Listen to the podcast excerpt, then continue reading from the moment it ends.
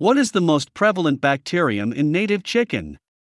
There is no such condition when no infection will be observed in the flock of native chickens. The chickens raised in free range or confined conditions may get infected. It may vary in the degree and nature of the infection. Those grown in semi and full confined conditions may have less if proper flock health management is followed. But the question is what prevalent pathogen could be detected in all the specified production environments?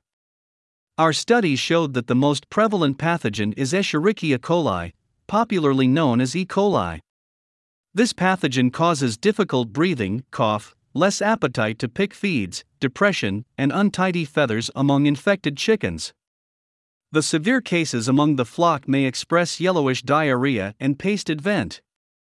The infection due to E. coli can easily be mitigated if the flock is grown in semi or full confined conditions. The periodic changing of litter materials can help to mitigate it. However, chickens in free range conditions are more vulnerable. This pathogen serves as the primary cause that creates stress among the chickens. Later, other pathogens enter due to lower host immune responses. In the complicated infections, the survival rate of native chickens in free range is about 40%.